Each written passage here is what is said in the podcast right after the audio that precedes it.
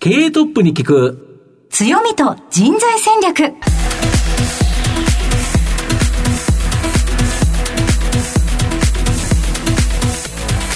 毎度相場の福の神こと藤本信之です。アシスタントの飯村美希です。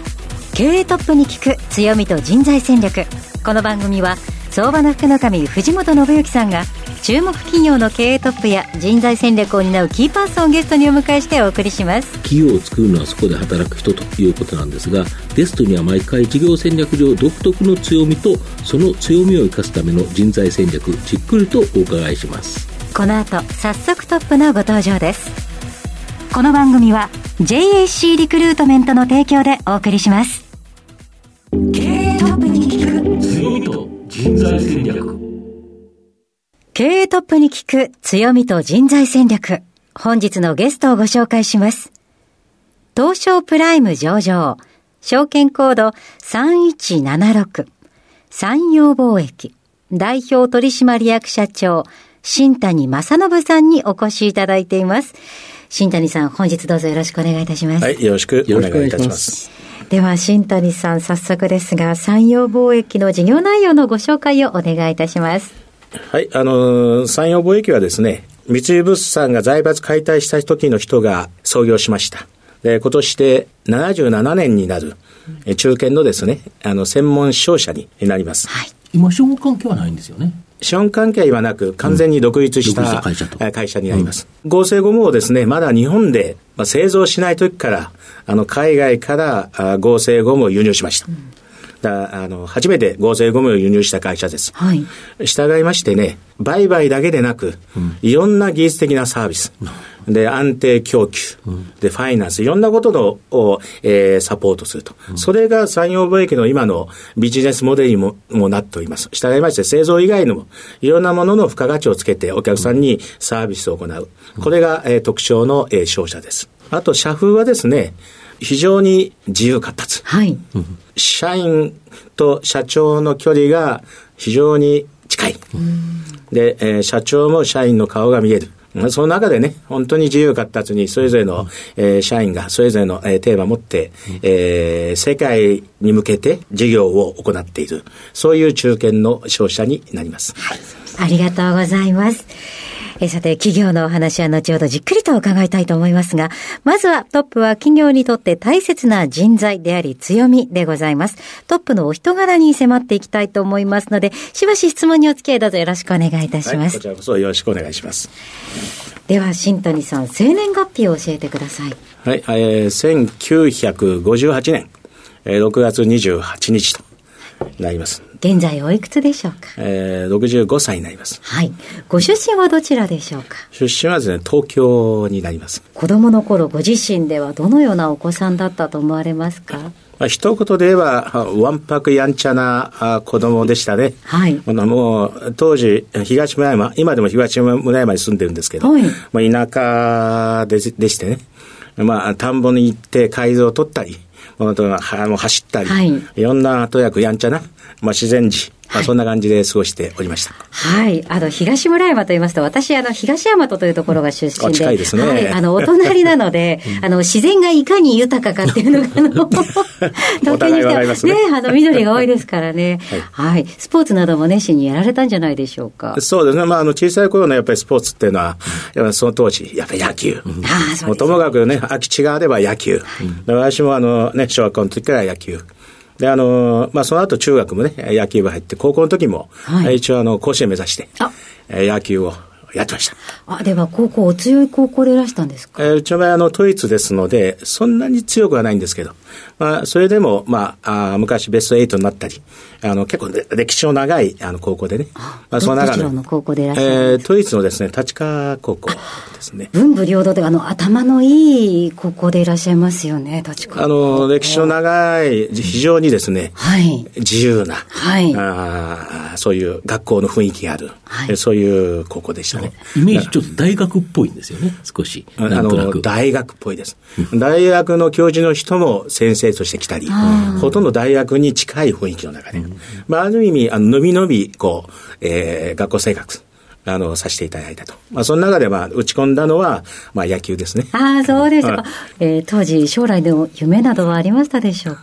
将来の夢ですね。やっぱり将来、海外でいろんなビジネスをしていきたいと。うん。まあ、あの、野球やってましたけど、野球のスポーツ選手には、残念ながらなかなかそこまでは難しいかもしれないと。うん、ただまあ、逆にやっぱり世界を、えー、相手に、なんか大きいビジネス、まあ、それをできればと。まあ、そのようなことは思っておりましたけどね。はい。うん、ご進学はどのようにされたのでしょうか？えー、高校卒業してですね、えー、大学は早稲田大学に入学しまして、早稲田大学理工学部に入学しましたですね、はい、理工学部を選ばれた理由は何だったのでしょうか？まあ一つは、私の得意なのはですね、やっぱり数学。まあ、その数学を生かして、まあ理系的な頭でもあり、まあ、あ自分を生かせるということで、あの、理工学部の方を選んだ次第です。はい。学生時代、その大学生活はどのようなことに打ち込まれましたか？学生時代、やっぱりあの一つは、あの野球。はい。うん。野球に一つ。えー、打ち込んでおりましたですね。うん、うん、仲間と楽しみながら、まあ、野球を援助しながら、まあ、大学は、えー、行ってましたですね。はい。うん新谷さんは社会人のスタートがもうこの現在の会社でいらっしゃるということなんですけれども、あの死亡した理由は何だったのでしょうか？そうですね、当時、大学卒業して、今の産業貿易に入社したんですけど、今思うとですね、傾向となるも牛子となる中で、というふうな気持ちですね。要は、あの、歯車の一つになりたくない。まあそういうような、まあ自分の気持ちがありまして。はいえー、まあ、小さくても、中堅でも、えー、自分が、あの、まあ、トップといいますか、えー、そういうような気持ちところにないないか。それとですね、やっぱりあの、えー、可能性のあるということで、まだまだあの、学生の時には、えー、自分の、あの、考えていることは、まだ狭い、狭い世界かもしれない。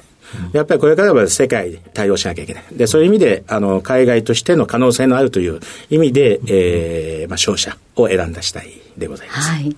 入社されてからは、どのようなお仕事をされていらっしゃったのでしょうか、はい。入社して、えー、すぐにゴムにえー、ゴム部に配属しまし、はい、なりまして、えー、合成ゴムおよび副資材の販売、うん、えー、それを、えー、約10年、えー、行いまして、まあ、その後にですね、あ今度海外駐在ということで、あの、ニューヨークに、えー、駐在しまして、まあ、そこでもあの合成ゴムの販売。で、ちょうどですね、アメリカで日米貿易摩擦があったと。はい、で、何かしら、あの、アメリカで製造しなきゃいけない。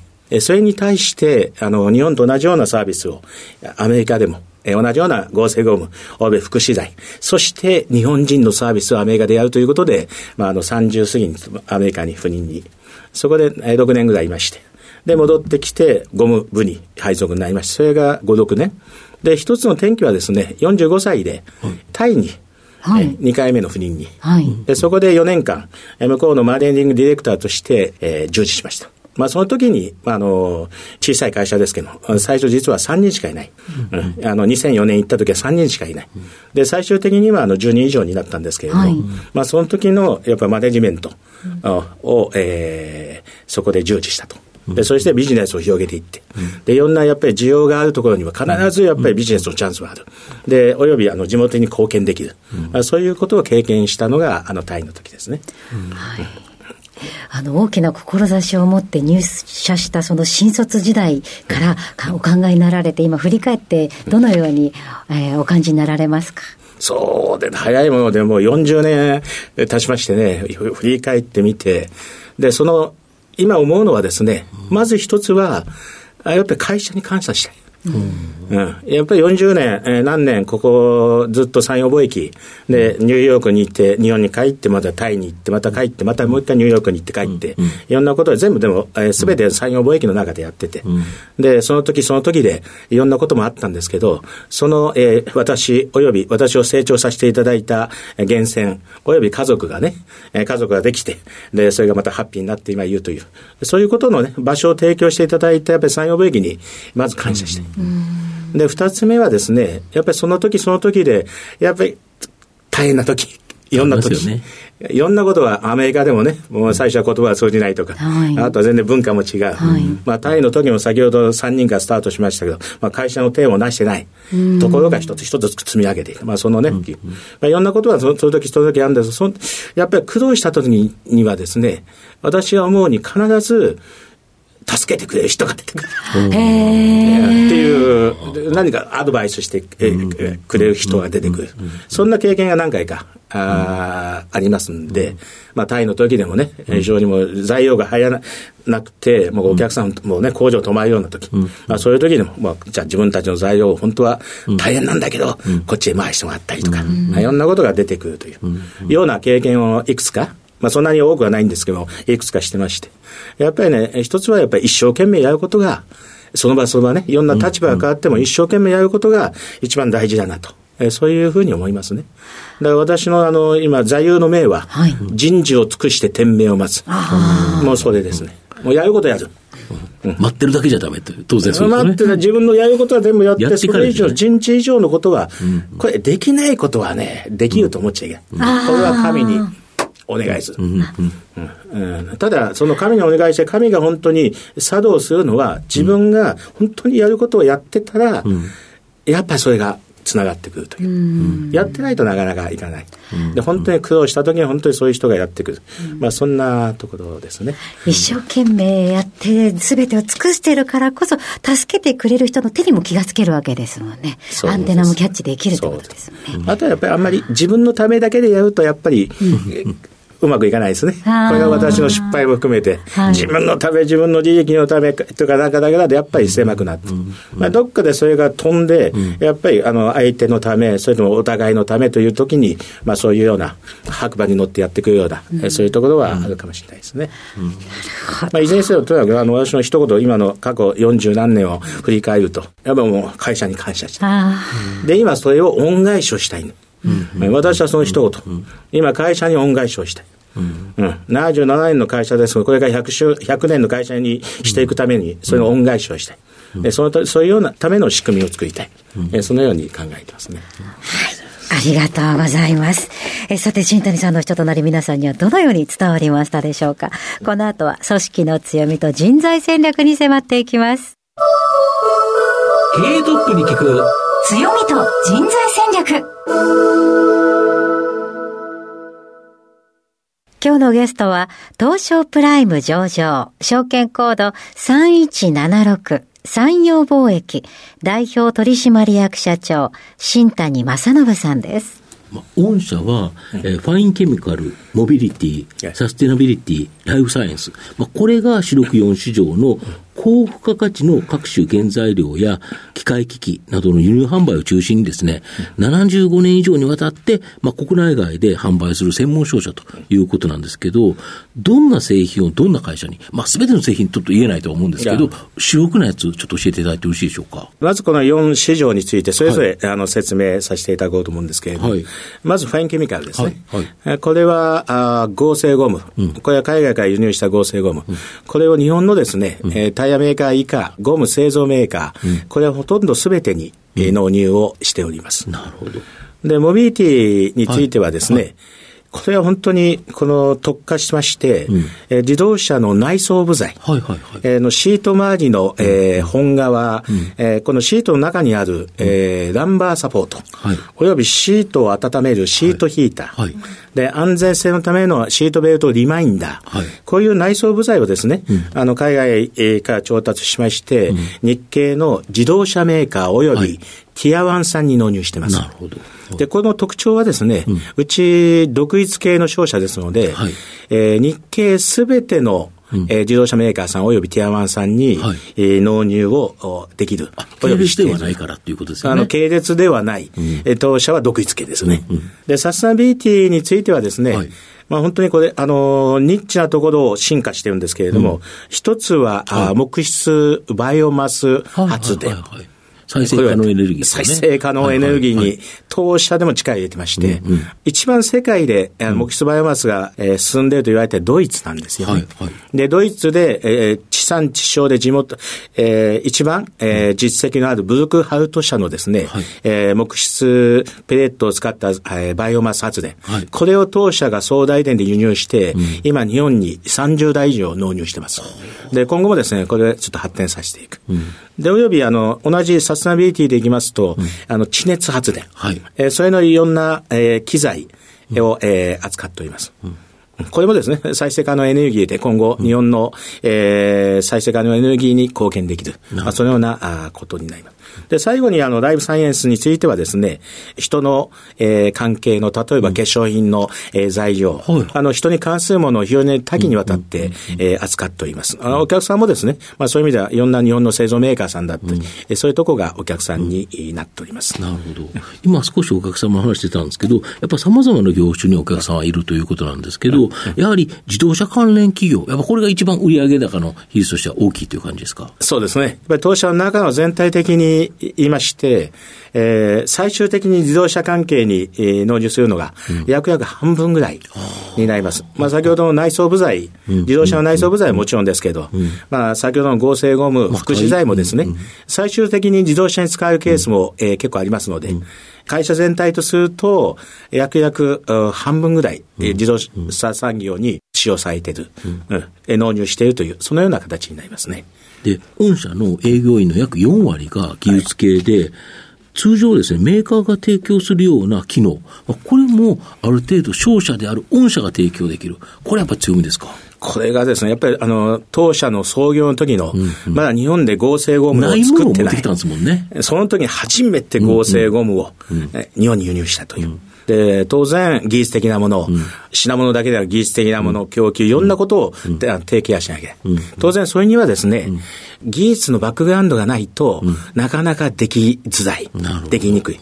それが当社の、あの、ベースになってと、まあ、あの、当社の強みといいますか、えなってますので、まあ、あの、現在もですね、えー、社員の約、4割は技術系の人がいて、え例えば合成ゴムだけでなく、化学機器も輸入しているんですけど、これはもうまさに輸入したものの説明から、商品の説明から、使い方の説明から、これ当社の方で行いながら、え進めており、で、なおかつですね、まあ、保守メンテも、え先ほど化学機器で言いますと、それも、えグループ会社で、え進めて、えサポートいただいて、それで進めておる次第。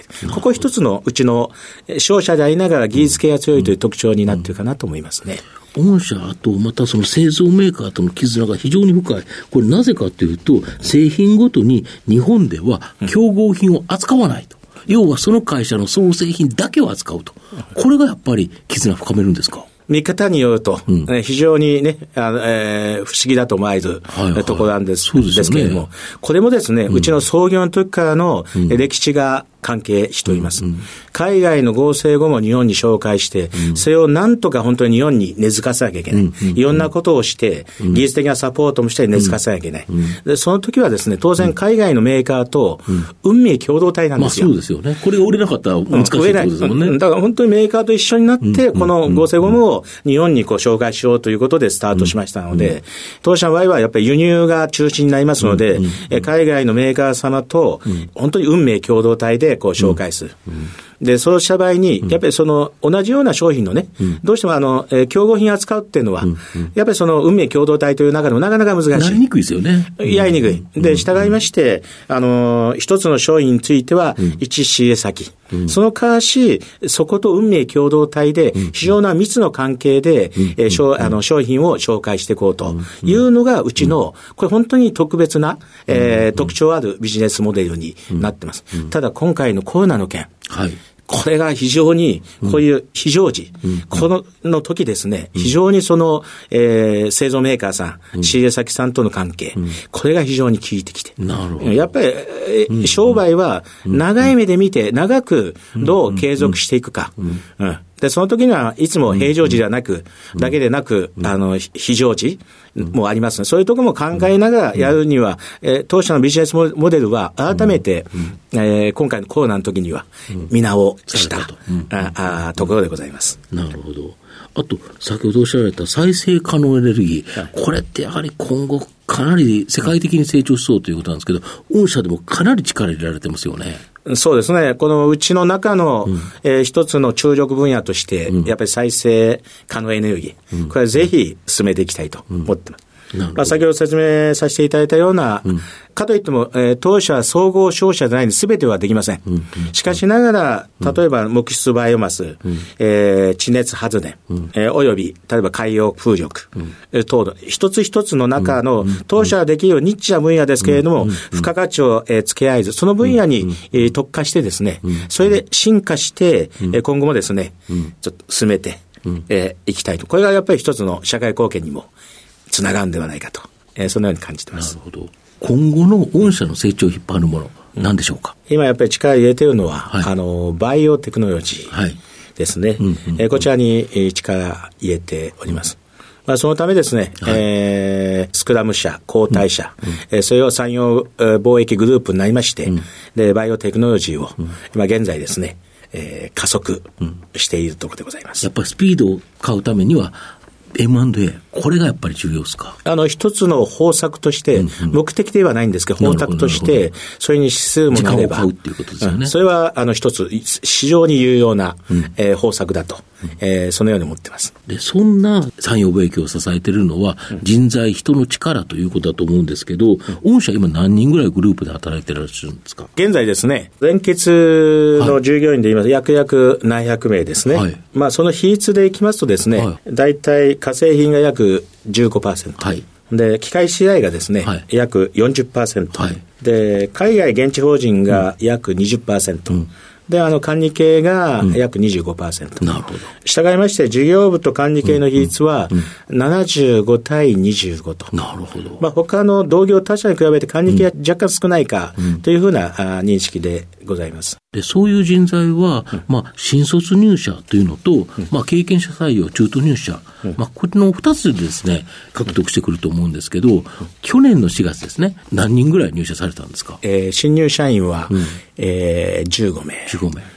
あとはキャリア採用、中東、えの方の入社が約約20名。うん、20名。やっぱこれは必要に応じて、あの専門の、えー、性の高いキャリア採用が20名。うん。うん。で、今年の4月に、うん、新入社員、うん、えー、入ってきますけれども、うん、えー、それがですね、うん、えー、16名。なんとその中で、10名女性と。はあ。今までは男性のが多かったっていう感じですか？いや、今まで、例えば5年ぐらい前でいきますと、9対1ぐらいな、8対2ぐらいな感じでしたね、正直なところ。なるほど。去年もですね、うん、あの、さっき15名と言いましたけど、8人女性ですので。女性の多かったと。だからしたまして、入社は最近は女性が多いという、うん、そんな状況に。